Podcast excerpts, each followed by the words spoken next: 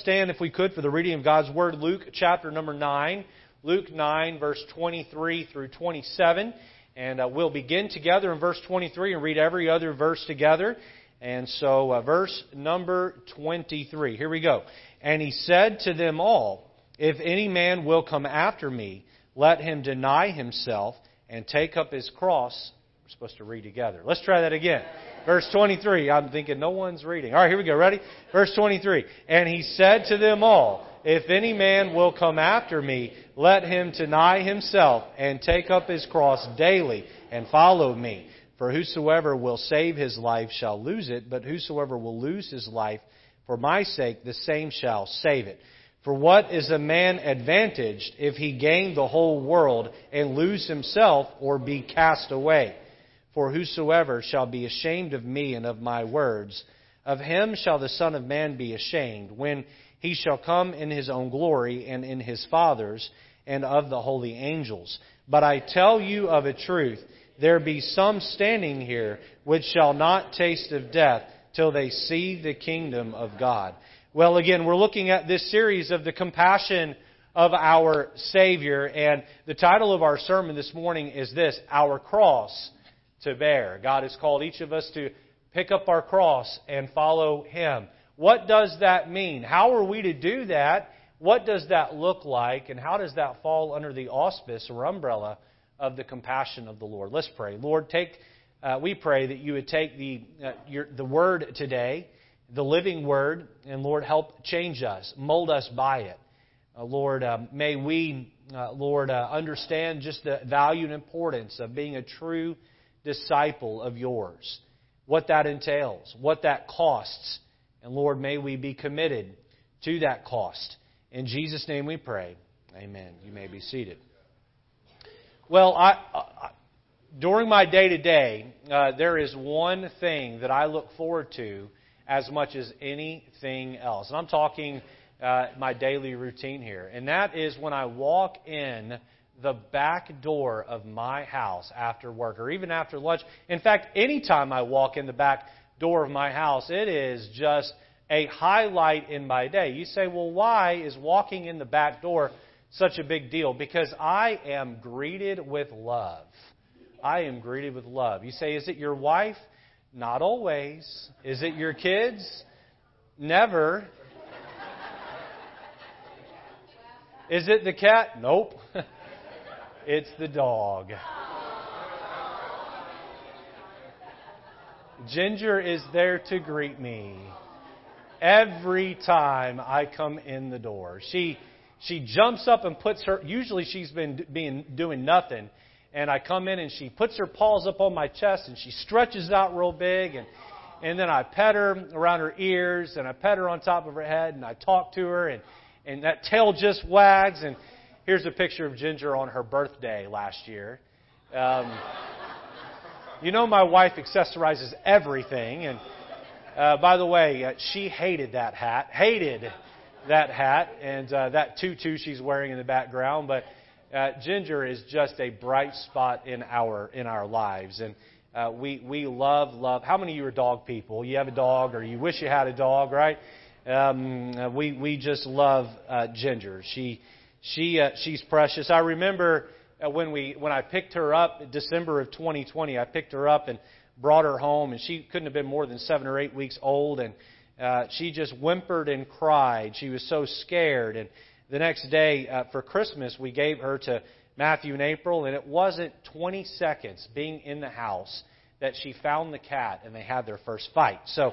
Um, but uh, now the cat and dog love each other. They even snuggle up on the couch sometimes together, and uh, they are they are great. You could say that I have Ginger's heart.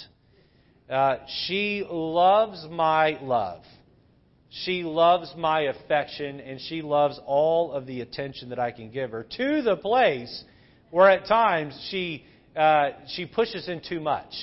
She wants too much attention. And Last night I uh, was laying on the couch just, just, just resting, and she comes and nuzzles that wet nose right under my hand and wants me to pet her. And I pet her for a few minutes, and, and uh, I, I stop, and she sticks that nose right back under my hand. And uh, she just wants more affection and more attention. And Um, she was away giving birth for a handful of weeks, giving birth and nursing. She's a breeding dog, and we got her back, and she made a beeline for me. And uh, I guess I'm the alpha in the house, so there's a draw there. And, and so she she um, would not leave my side for several hours. And um, I have Ginger's heart, and really Ginger has my heart. And if if you think about that in terms of of you and the Lord, uh, does God have your heart?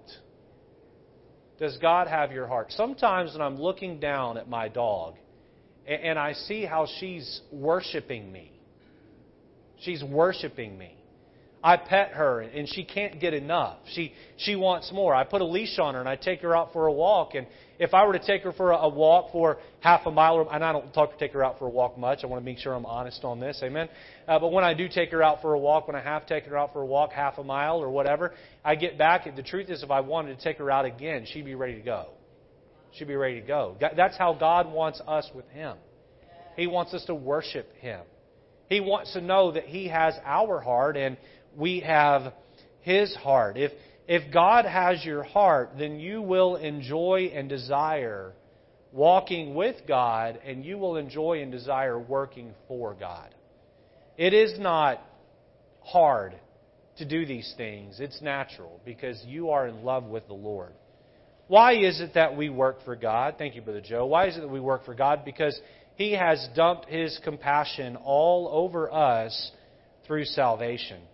So far in this series, we've looked at our canceled brokenness. We've looked at His constant benevolence, our compliant behavior last week, and this morning we'll turn our attention to the topic of our cross to bear. Our cross to bear. Christianity is symbolized by a cross, by a cross. Uh, while we all know that the cross is the place where Jesus died for our sins, it is also a symbol of what Christ expects His followers to carry, His followers to carry. To be a disciple of Christ is to carry your cross. This is your labor. Um, this is your task. This is your calling, if you are not carrying your cross for the Lord, uh, then you may very well be saved, but you are not a disciple of Christ. Let me say that again. If you are not carrying your cross, you may very well be saved, but you are not a true disciple of Christ.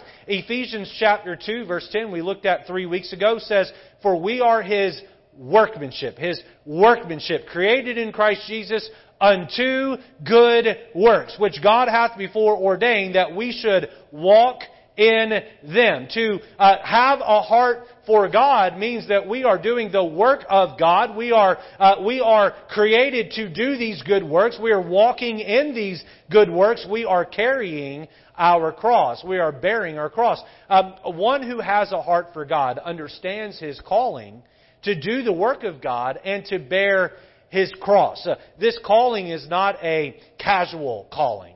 It's a serious one. This calling is a vital one.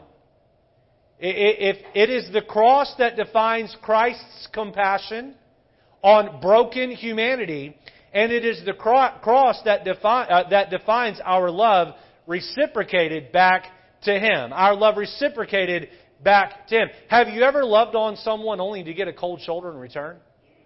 Have you ever loved on someone and really went the extra effort and tried to push through their calloused heart and, and tried to love on them through their uh, their brokenness, only to get mistreated and only to get shunned and only to get a cold attitude back? Someone said, if you rescue a dog, they're loyal for, for life. If you rescue a human, they're not always so loyal.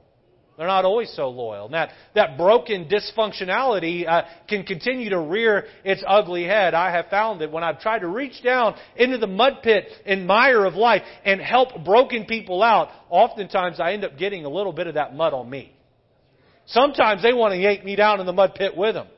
How many know what I'm talking about this morning? And sometimes when you try to help broken people, boy, it can be a futile effort, a futile effort. And listen, when we pick up our cross and follow the Lord, we're picking up uh, His calling on our life. This is not to be done lightly. This is not to be done in our spare time. This is not to be done just when we feel like it. This is something that we're to take seriously. We're to take uh, and, and we're to uh, put on ourselves. It is to be the definer of who we are. This morning, let's dive into the scripture and see the cross uh, carrying from four different perspectives or four different angles. Cross bearing, cross carrying from four different uh, perspectives. Uh, number one, perspective number one. Notice the conditions of cross bearing. The conditions of cross bearing. When I look at Luke chapter 9 verse 23, what I see is that we're given four steps to proper cross bearing. Four steps to proper cross bearing. In fact, I believe that these are to be accomplished one at a time and in proper order. Uh, you cannot jump to step four and skip one through three. You cannot jump to step two until you have completed step one. You are to learn step one and then move on to step two and then progress into step three and to step four. I believe the reason why so many Christians do not properly bear their cross is because they're not checking these off in proper order one at a time. So let's jump into verse 23 uh, by way of point one and let's see the conditions of cross bearing. Step one, notice our pursuit. Our pursuit. Look, look at Luke chapter 9 verse 23. And he said to them all, if any man will come after me. There's step one, will come after me. To pursue the Lord. Um, uh, there, there, think of a young man who is infatuated with a young lady. He is coming after her to win her heart.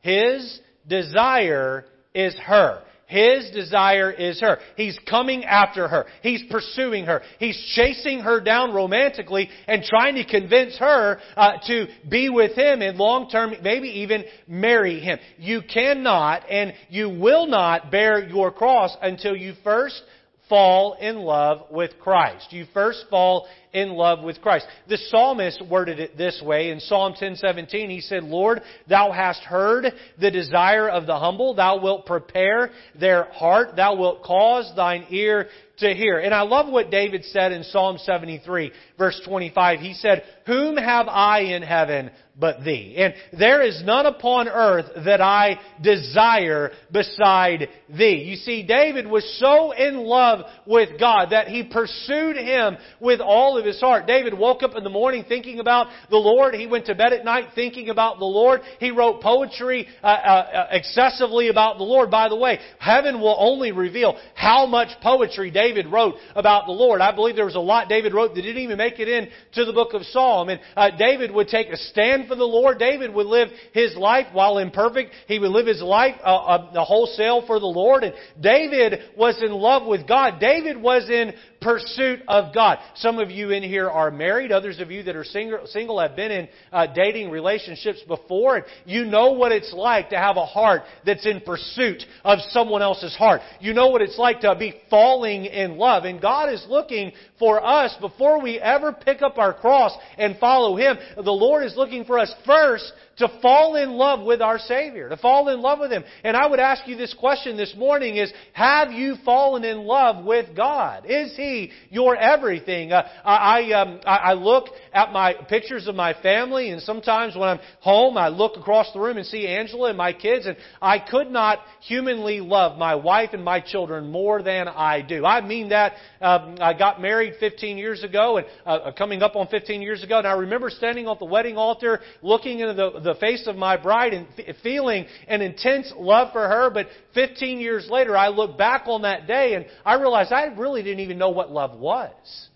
My love for her has grown more and more. But as I sit and I look at my children and I look at my wife and then I stop and think about how much I love my God, boy, it, it isn't even close. My, the love I have for my God is so much higher and so much more supreme and, and so far above that not that I would ever be forced to make a choice, but if I was ever given an ultimatum between my family and my God, uh, God has my heart. And I would ask you a question this morning is, are you in pursuit of the Lord? Do you love the Lord? Our step one in bearing our cross is our pursuit. Step two is our our prohibitions. Our prohibitions. Go back to Luke chapter 9 and look at verse 23. It says, And he said to them all, If any man will come after me, let him deny himself. Let him deny himself. Now, the order of this is important. You see, some people think that Christianity is all about rigid rules and regulations. And oh man, if I'm going to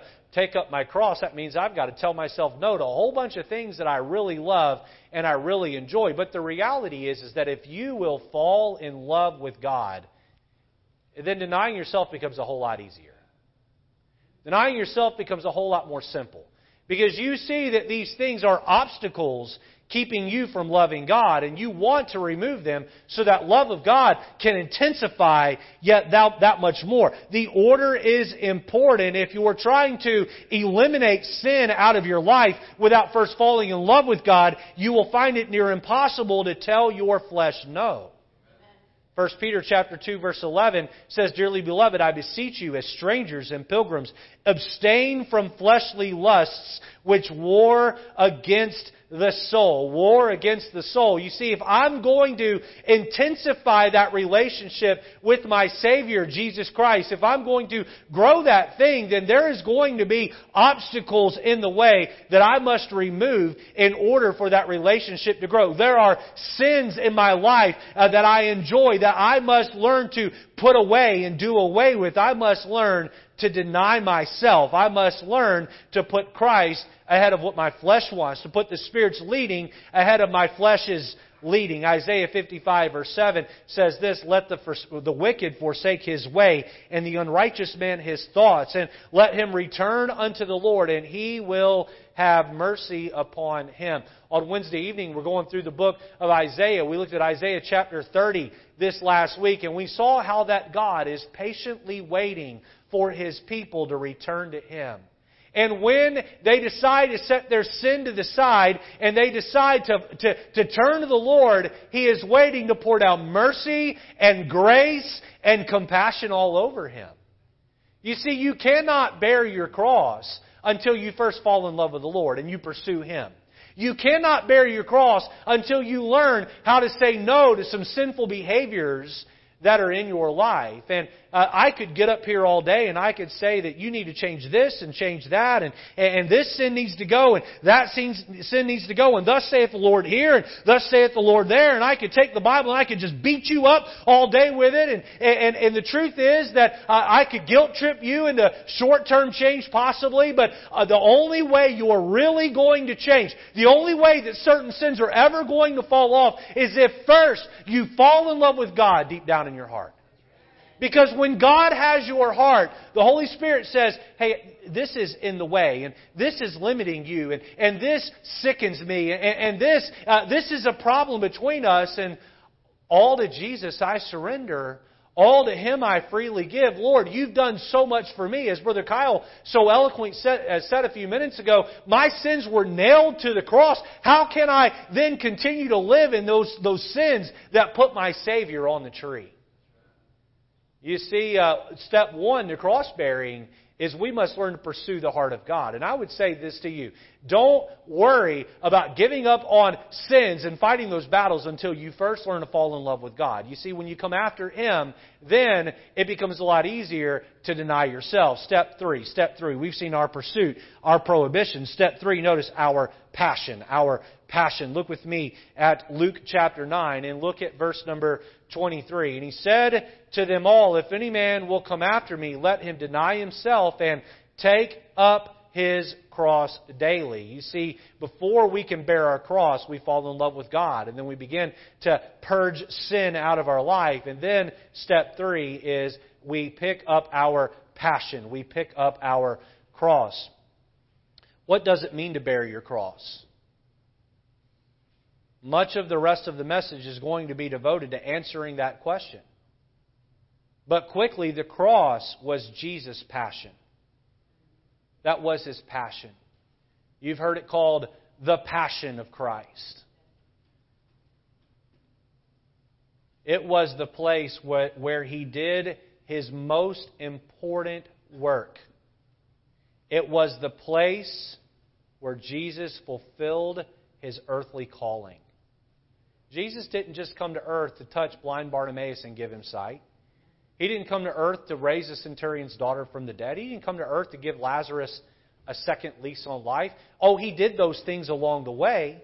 Oh, they were part of his calling along the way. But the supreme calling of the life of Jesus was the cross. He came, he was born, as you hear around Christmas and Easter time, he was born to die.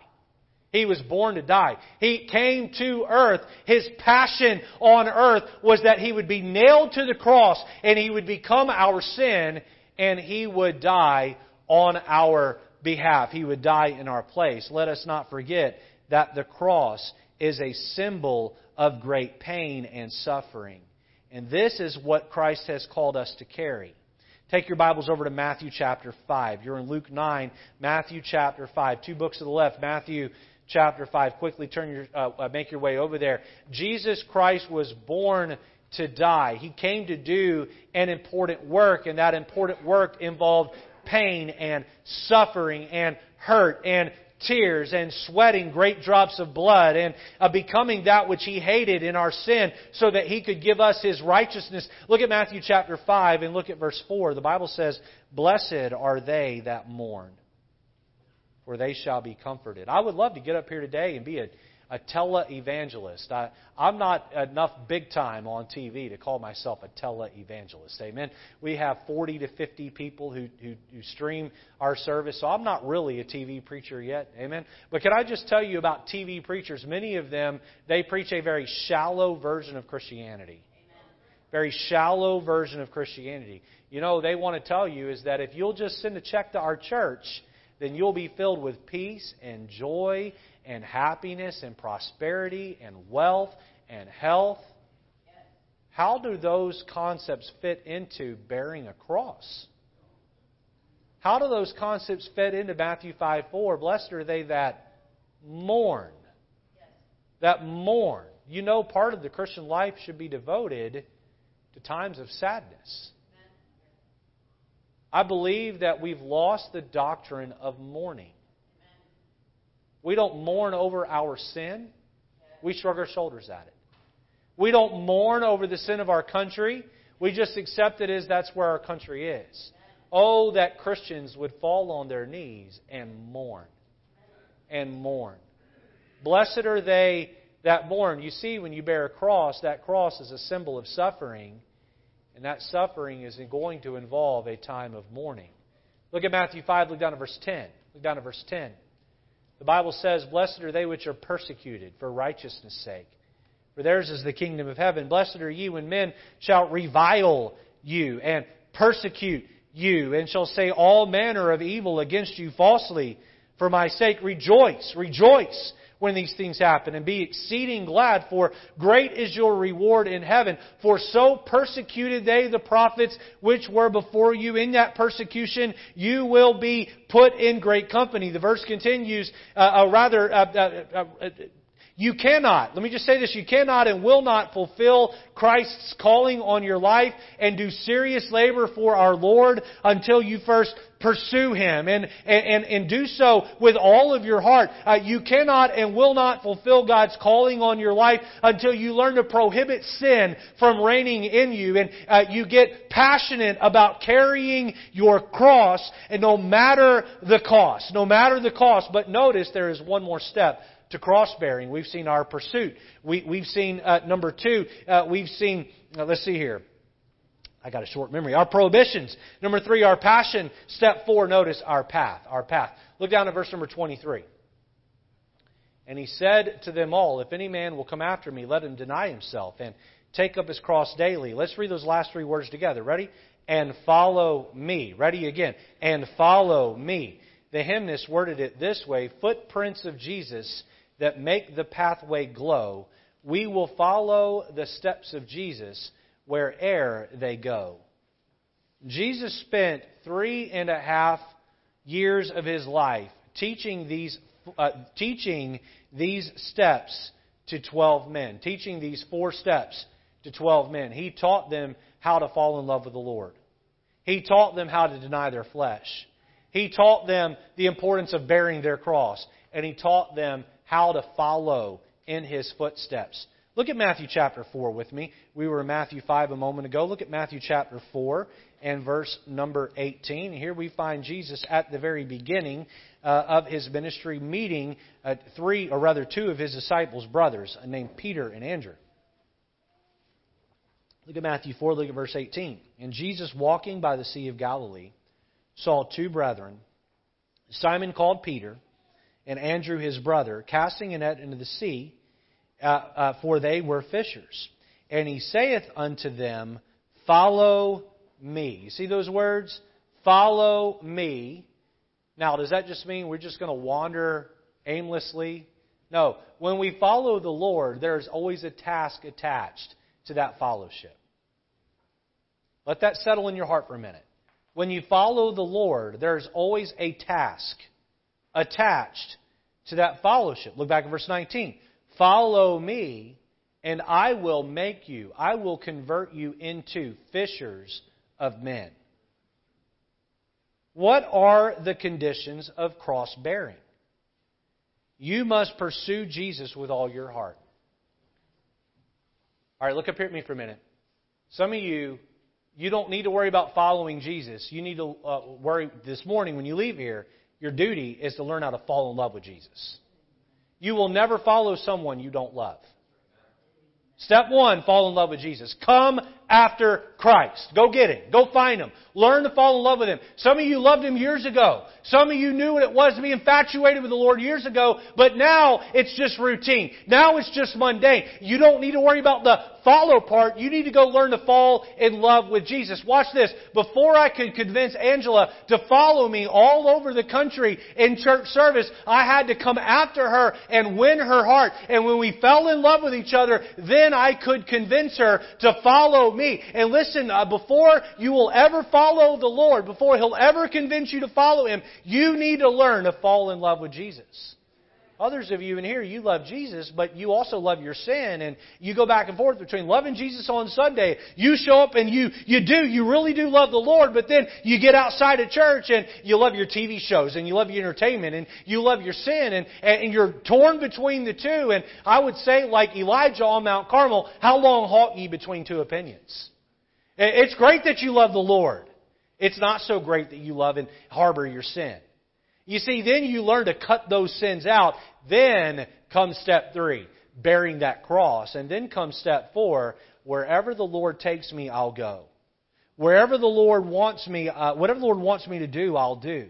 Whatever the Lord wants me to say, I'll say. My hands are His hands. My feet are His feet. My tongue is His tongue. I will voice what He wants voiced, how He wants it voiced. I will go where He wants me to go. You see, young people uh, here today, before you will ever commit your life to serve the Lord full time, you must first learn to fall in love with Him. You must then learn to say no to sin. You must then learn what it means to pick up your cross no matter the cost. And then you must, then you will follow, find it easier to follow in the footsteps of Jesus. Number one, we see the conditions of cross bearing. Let's look at number two, the cost of cross bearing. The cost of cross bearing. Turn over to Luke chapter 14 in your Bibles. Luke 14. We find a very similar passage to that in Luke 9. At least some of the language is the same, but some of the surrounding thoughts are different. You see, in Luke 9, the Lord lays out the conditions of cross bearing, but in Luke 14, He lays out the cost of cross bearing. Letter A, what we must reprioritize. What we must reprioritize. Look at Luke chapter 14. And look at verse number 25. Luke 14, 25. The Bible says, And there went great multitudes with him, and he turned and said unto them, If any man come to me, and hate not his father, and mother, and wife, and children, and brethren, and sisters, yea, and his own life also, he cannot be my disciples, and whosoever doth not bear his cross and come after me cannot be my disciple. Look down at verse 33. Look down at verse 33. Luke 14, 33.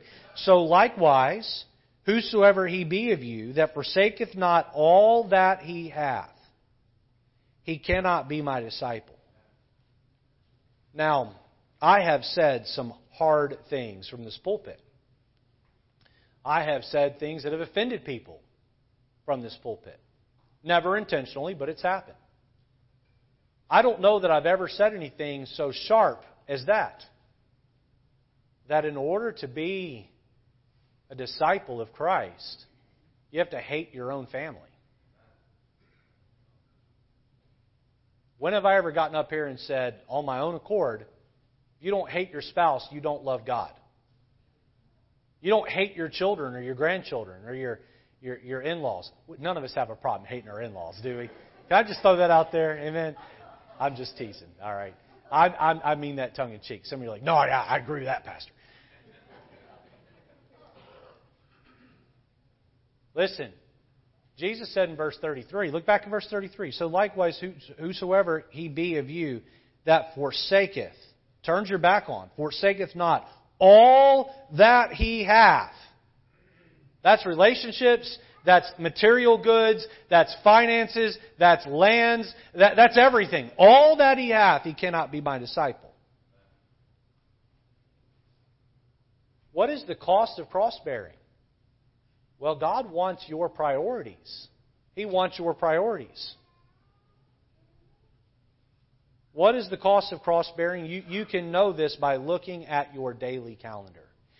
Are you a disciple of Christ? Have you forsaken all that you have to follow the Lord?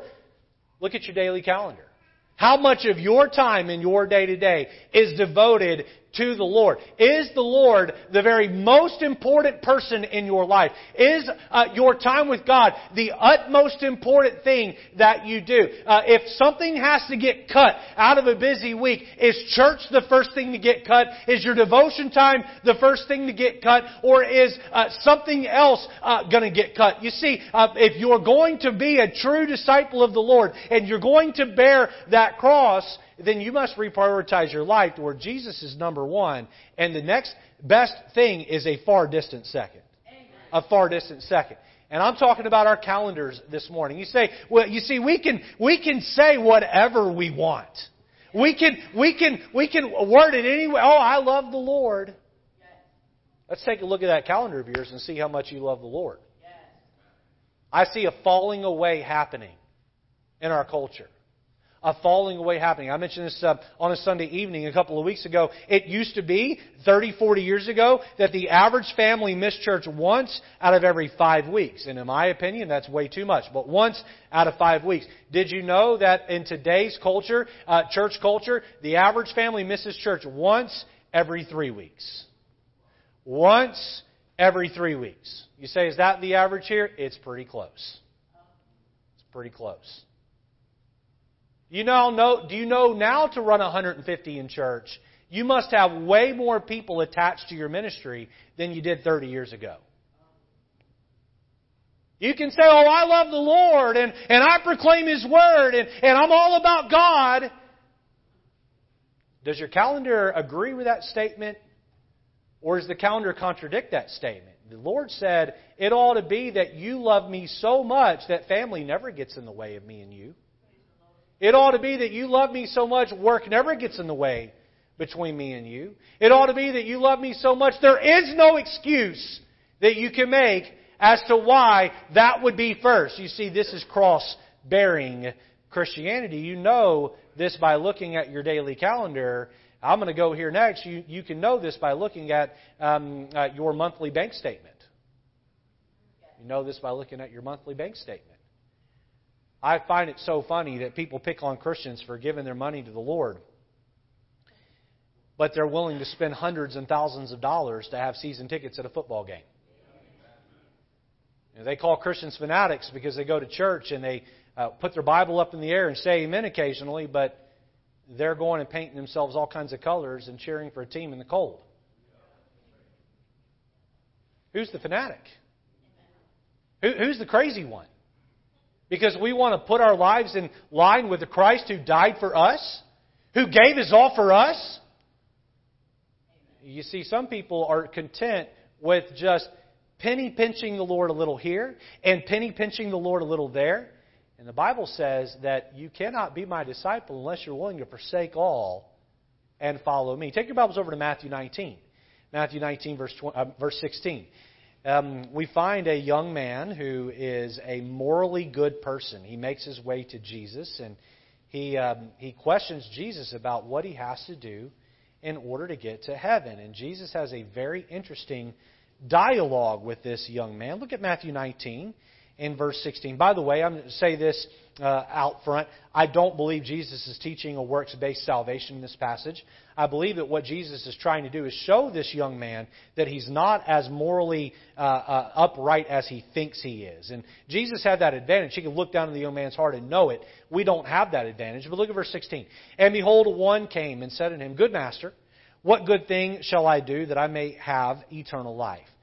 And he saith unto him, Why callest thou me good? There is none good but one, that is God.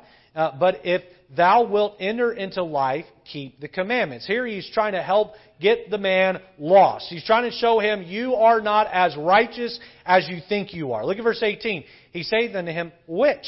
Jesus said, Thou shalt do no murder, thou shalt not commit adultery, thou shalt not steal, thou shalt not bear false witness, honor thy father and thy mother, and thou shalt love thy neighbor as thyself. He's focusing on those last six that deal with our human relationship. Verse 20, the young man uh, saith unto him, All these things have I kept from my youth up. Which lack I yet? Jesus saith unto him, If thou wilt be perfect, go and sell that thou hast, and give to the poor, and thou shalt have treasure in heaven, and come and follow me. But when the young man heard that saying, he went away sorrowful, for he had great possessions. Oh, the last six of the Ten Commandments that deal with our relationship with each other, he seemed to have those down, at least in his own eyes. But then God said, there is a God between me and you. A little g God. There is an image that you are worshiping. There is a concept that you are in love with more than the God of heaven, and that is your money. He says to the young man, you cannot be my disciple unless I can have all of you, including your money. The cost of cross bearing, the costs of cross bearing. Listen, we must take our schedule and flip it upside down and, and, and turn it uh, uh, uh, turn it upside down, and we must put the Lord at the very top, and we must say, God, whatever you want with my time, you can have it all. We must take our finances and our relationships, and we must flip it upside down and say, Lord, you are at the top, and I will give those things to you first and foremost. If you're going to bear a cross, then you must count the cost. Letter A, we see we must repri- what we must reprioritize. Letter B, what we must realize. What we must realize. Look at verse 27. Verse 27, and whosoever doth not bear his cross and come after me cannot be my disciple. Now look at how methodical we are to be in this process. 28. For which of you intending to build a tower sitteth not down first and counteth the cost, whether he have sufficient to finish it? Lest happily after he hath laid the foundation and is not able to finish it, all that behold it begin to mock him, saying, This man began to build and was not able to finish. Or, What king going to make war against another king sitteth not down first and consulteth whether he be able with ten thousand to meet him that cometh against him with twenty thousand? Or else, while the other is yet a way off, he sendeth an ambassador or ambassador and desireth conditions of peace. So likewise, whosoever he be of you that forsaketh not all that he hath, he cannot be my disciple. You see, some people get swept up in the emotion of a sermon like this one and say, I'm all on board. I'm going to fall in love with Jesus. I'm going to cut sin out of my life. I'm going to pick up my cross and I'm going to march forward for the Lord. And Jesus says, Whoa, hold on just a second. Hold on just a second. You're not making a decision on what you want at a restaurant. You're not making a decision about what color you want the walls in your home. You're not making a decision on uh, what dress you're going to wear uh, to church or what, uh, what suit you're going to wear to church. You are making a decision that is going to d- dictate the direction of the rest of your life. Slow it down, take a seat, get all by yourself, and be methodical about this choice because this is a choice that there should be no going back on. How many Christians have come to church for a while, given their heart to the Lord for a while, laid the foundation of a life to be a disciple of Christ, only then to turn around and walk away, and now they're like that property on Bridgeport Ave in Shelton that sat empty, half built for years. Praise God they're finishing it. I heard they're putting a Chick fil A in there. Amen. Amen. Revival breaking out in New England. Amen. Now, that may not happen. I'm, I'm reading the news carefully on that one. We'll see. But you remember when they started that property and they got it, and they had a sign up that said opening fall of 2021. And here we are in summer of 20, uh, I'm sorry, opening fall of uh, spring. Some of you have been looking at it more than me. Opening spring of 2021. And here we are in, in, in, in the sp- entering the spring of 2022 and it's still not built.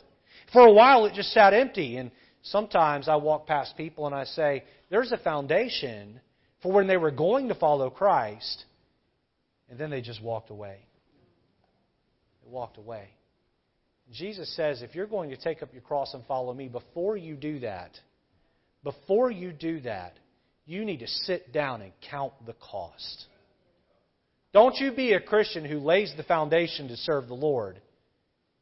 The next thing you know, that plot is abandoned. That plot is abandoned. You be a Christian who realizes that this is a lifestyle choice till the day you die. And you be all in for the Lord. What we must reprioritize. But before you get into reprioritizing your whole life, you need to count the cost. Because there is a cost in cross bearing. Number one, the conditions. Number two, the cost. Number three, our compassion. Our compassion in Christ uh, bear, cross bearing. Take your Bibles over to Matthew chapter 26, if you would. Matthew 26. I stated in my introduction that the cross is the greatest symbol of compassion.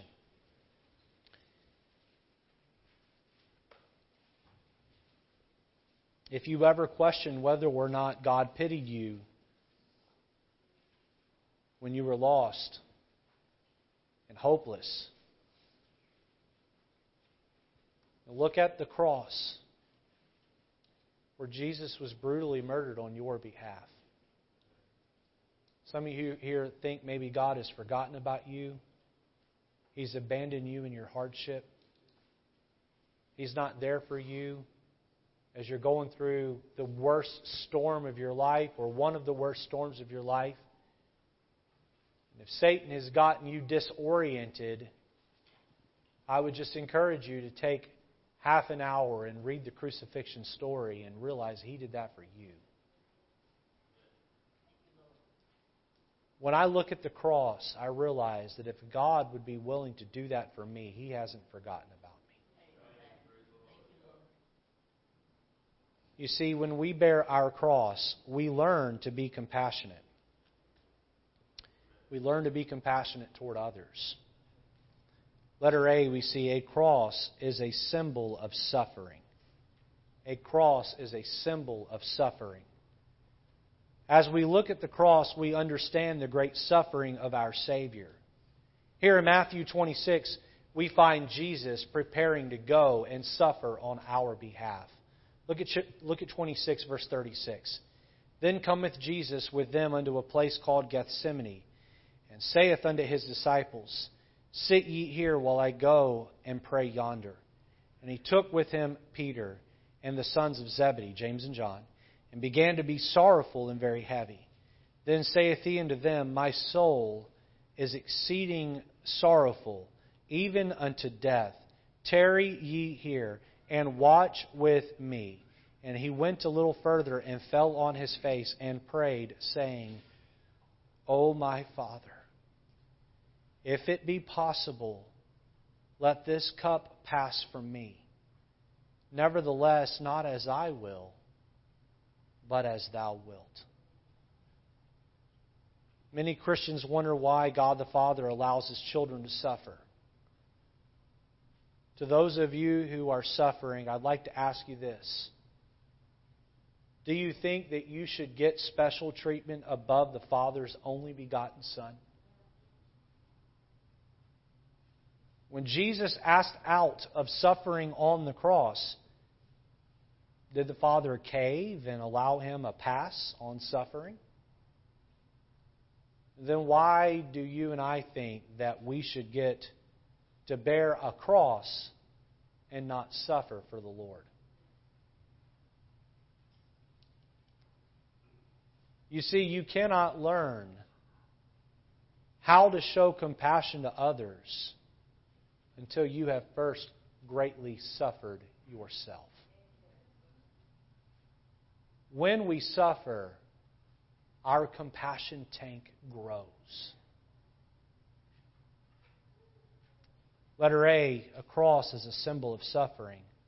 Letter B, a cross is a symbol of sympathizing.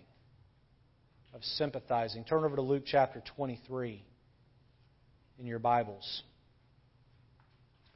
Luke 23. You see, we've been looking at the compassion of our great Savior, how He has loved us. Boy, how He loved us on that cross. Through His suffering, as the songwriter put it, I am free. Luke 23, look at verse 39. Here we find Jesus on the cross with two thieves, and he's hung between these two malefactors, as the Bible calls them. Look at verse 39.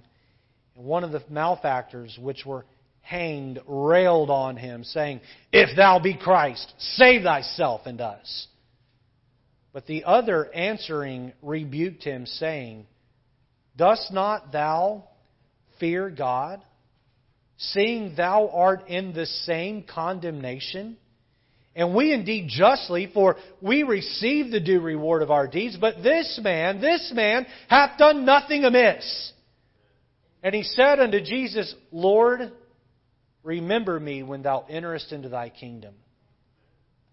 Jesus, on that cross of suffering, turned and looked at that man, and with great sympathy, verse 43 says, And Jesus saith unto him, Verily I say unto thee, today thou shalt be with me in paradise. I don't know that we fully grasp this. Jesus had railroad sized spikes that had gone all the way through his hands and his feet. He had had a leather whip, nine of them, called a cat of nine tails, that had laid open his back. He had had a crown of long thorns woven, thorns woven together into a crown that had been pressed down into his skull, then beaten into his skull with a rod.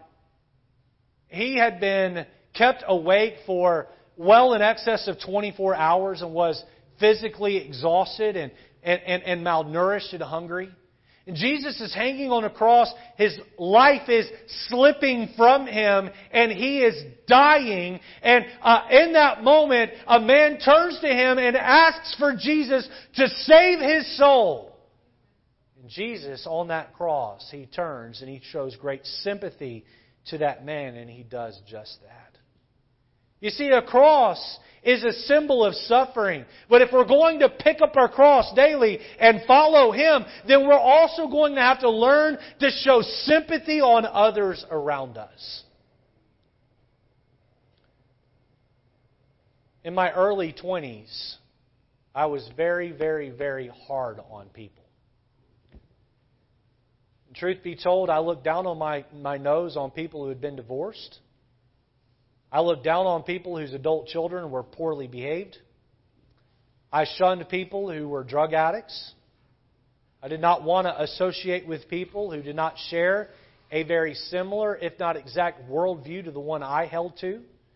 I had a I had strong opinions, and you know what's funny as you get older, your opinions get softer and softer and softer, don't they? And you begin to realize, well, maybe I really don't know much of anything. But as a young man, I had strong opinions, and I just believed I was right, and and and, and I still believe I'm right with my opinions because you do too, right? That's why you have an opinion because you think you're right. But in this in this early 20 stage, not only did I think I was right, I with prejudice would tell you that you were wrong.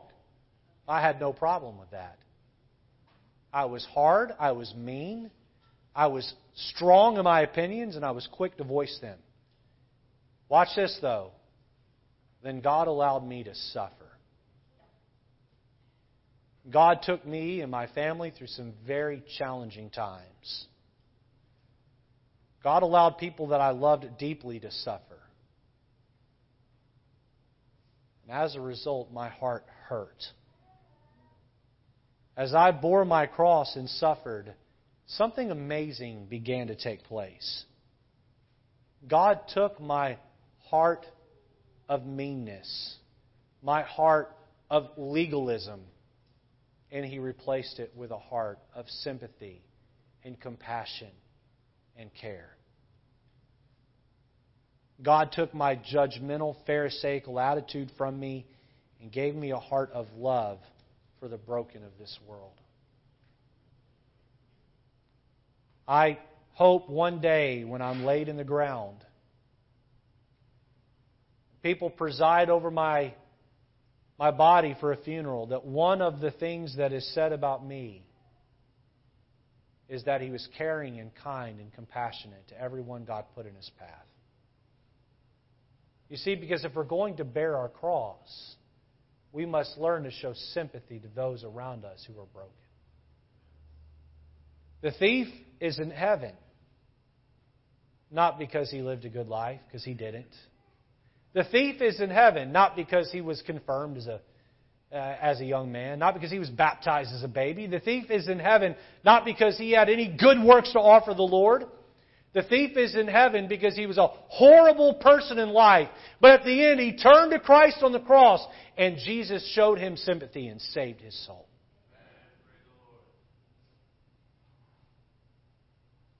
You see, when we learn to bear our cross, not only do we fulfill not only do we feel the compassion of Christ poured on us, we learn to channel that compassion on others. A cross is a symbol of suffering. A cross is a symbol of sympathizing. Letter C. A cross is a symbol of serving. A symbol of serving. Take your Bibles to John chapter 19 and look at verse number 28. John 19 and verse number 28. You see, our theme this year, A Heart for God. You cannot and do not have a heart for God unless you are serving God in some role and in some capacity. And God has a workman, uh, he, uh, you are His workmanship. He's created you unto good works. There are specific works that are attached to that cross He wants you to bear. Look at John 19, verse 28. A cross is a symbol of serving. After this, Jesus knowing, look here, that all things were now accomplished. The cross represented service, and his service on that cross, that the scripture might be fulfilled, saith, I thirst. Now, there, were, there was set a vessel full of vinegar, and they filled a sponge with vinegar and put it upon hyssop and put it to his mouth. When Jesus therefore had received the vinegar, he said, Look here, it is finished. You know what that means? That means there was a work to do, and he got up on that cross and he did the work that he had been created to do. It is finished. He served humanity by dying for their sins on that cross. The rest of the verse says, and he bowed his head and gave up the ghost. Now watch this. The work that God had called Jesus to do sucked the very life out of him and put him in a tomb. Praise God, three days later, up from the grave he arose with a mighty triumph over his foes. And we live today because Jesus had the power over death. But God has called you and I to serve Him, and it might even cost you your life. But listen, uh, whether or not you are called to be a, a, a sacrifice that dies or a sacrifice that lives, we are called to serve the Lord, and that's what it means to pick up your cross and follow Him.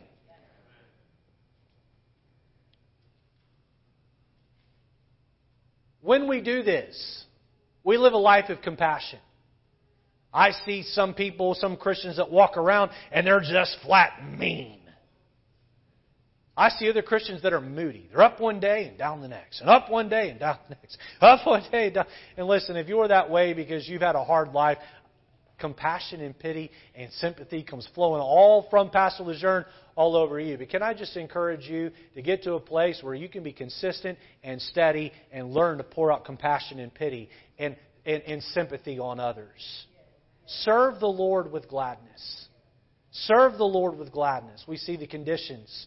We see the cost. We see our compassion. Number four, notice our crown. Our crown from cross bearing. We wrap up the sermon with this. Turn over to 2 Timothy chapter number 4. 2 Timothy 4. We find the Apostle Paul who uh, got saved and realized the compassion of Christ uh, there on the Damascus Road and gave his entire life, his entire life to showing this compassion to others. Lived a life of pouring out the love of God on the Gentile world. Look at verse 6. He says at the end of his life, For I am now ready to be offered, and the time of my departure is at hand. I have fought a good fight. I have finished my course. I have kept the faith. Henceforth there is laid up for me a crown of righteousness, which the Lord, the righteous judge, shall give me at that day, and not only, uh, not me, not to me only, but unto all them also that love his appearing. Paul had spent a lifetime pursuing the heart of Christ. He was in love with his Savior. Prohibiting his flesh, Paul said, I die daily. Passionately bearing his cross, Paul said, that I may know him and the power of his resurrection and the fellowship of his suffering. The fellowship of his suffering, being made conformable to his death. And uh, Paul spent a lifetime walking the path that Christ had laid out for him. Paul had been the apostle to the Gentile people even though it meant his own death.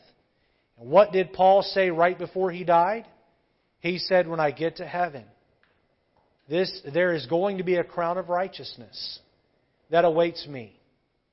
Paul said, Not only me, all of those who learn to love his appearing. Can I tell you the Christians that love the appearing of Christ the most? The ones that are bearing their cross and following him. Bearing their cross and following Him. Listen, the cross is not just some pretty symbol I hang around a neck, or the cross is not just some pretty decor that hangs uh, sits in a house. The cross is to be the symbol of how we live our life. And when you commit to having a heart for God, then bearing your cross will become part of who you are and what you do. Christian, your labor is not in vain. Your suffering is not in vain. Your sympathizing with others is not in vain. Your serving the Lord and serving others is not in vain. His great compassion, Jesus carried His cross for me and you, and He now calls each one who is redeemed to follow His example and bear His or her cross. Jesus was a dying sacrifice for you. Will you be a living sacrifice for Him? Let's have our heads bowed and eyes closed this morning. Heads bowed, eyes closed.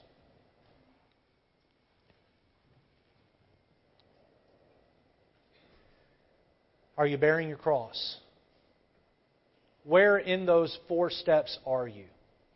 Where in those four steps are you? Do you need to learn to fall in love with the Lord all over again? Is there sin in your life that's plaguing you and keeping you from bearing that cross? Are you bearing the cross the Lord has for you? Are you are you bearing a cross of suffering, of sympathizing, and of serving? Are you following the path that God has laid out for your life? How many here today would say, Pastor Lejeune, the Lord put His hand, His finger in some area in my life that needs to change, that needs to do better? I need to learn to bear my cross. Pastor Lejeune, here's my hand. Would you pray for me? Here's my hand, Pastor Lejeune. Would you please pray for me? I see your hands. My prayer today would be that you will learn to bear that cross, to take those sufferings that you endure and learn to use those for the betterment of others. How many here today would say, Pastor Lejeune, I am suffering. There's a hardship in my life right now. The Lord is breaking me down. He's remaking me. It's a tough time. It's a trial. Pastor, pray for me that God will give me the grace to get through. Here's my hand. Would you pray for me as I go through this hardship? Many hands, many hands. I will pray for you. I will pray for you this week. You have my commitment in that. Let's stand to our feet with our heads bowed and eyes closed. Lord, would you stir us this morning? Would you show us where we can improve? Help us to bear that cross. Work in our hearts this morning. In Jesus' name. Our heads are bowed, our eyes are closed.